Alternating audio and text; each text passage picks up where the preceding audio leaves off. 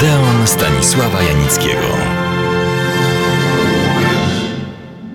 Tradycyjnie we wrześniu poświęcam Odeony tematyce II wojny światowej. Dzisiaj bohaterem będzie nie kto inny jak Aleksander Żabczyński, jeden z najpopularniejszych i najlepszych polskich aktorów. Cytuję sam siebie: Bożyszcze srebrnego ekranu. Na ekranie pojawił się po raz pierwszy w 1926 roku. Za ważniejszą rolę Żabczyńskiego z dawnych lat uważa się tę dziedzica w adaptacji opowiadania Henryka Sienkiewicza Janko Muzykant.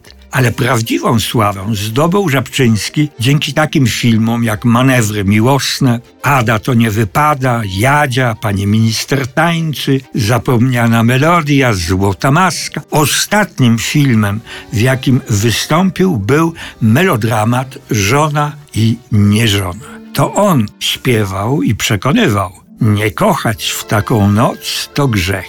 Gdy tęsknią serca dwa, gdy ktoś miłości wart jak ty, ktoś o niej śni jak ja.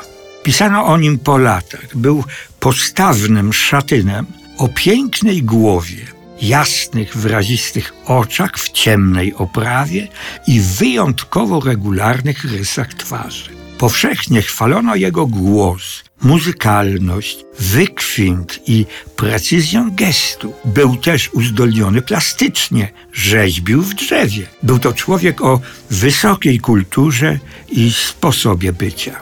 Bardzo często spotykałam pana Żabczyńskiego w autobusie, gdy jechał na swą działkę. Rozmawialiśmy o literaturze, kulturze i sztuce. Gdy temat nie został wyczerpany, przy następnym spotkaniu dyskutowaliśmy dalej.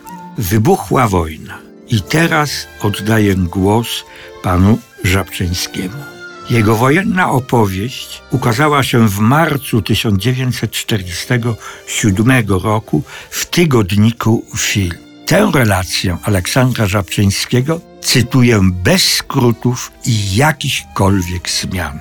W 1939 roku w randze porucznika artylerii przeciwlotniczej odbyłem kampanię wrześniową aż do dnia 18 września. Potem zostałem internowany w obozie na Węgrzech i jako komendant tego obozu byłem jednym z organizatorów ucieczki do Francji. Nasz spisek wykryto, ale udało mi się zbiec tuż przed aresztowaniem. We Francji przebywałem aż do dnia niespodziewanej kapitulacji. Od 1942 roku znajdowałem się w szeregach Armii Polskiej na Bliskim Wschodzie. Tam, w okolicach Bagdadu, przeżyłem najbardziej niesamowite upały, które dochodziły do 82 stopni. Po kolejnych przenosinach naszego obozu z Iraku do Palestyny, a stamtąd do Egiptu,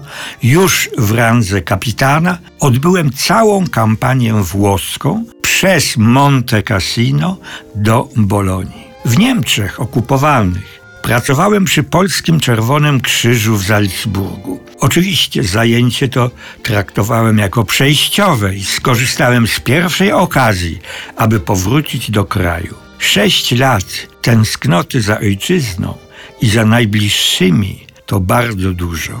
Miło mi też powiedzieć, że spośród wielu krajów Europy, które zwiedziłem, Polska wydaje mi się krajem najbardziej żywotnym i najszybciej leczącym swe tak ciężkie rany wojenne. Na zakończenie dziennikarze tygodnika Film zapytali Żabczyńskiego o jego projekty artystyczne. Wystąpię niebawem w jednym z teatrów warszawskich. Bardzo się cieszę, że mogę znów powrócić do pracy na scenie, gdyż w czasie pobytu za granicą nie miałem ku temu okazji.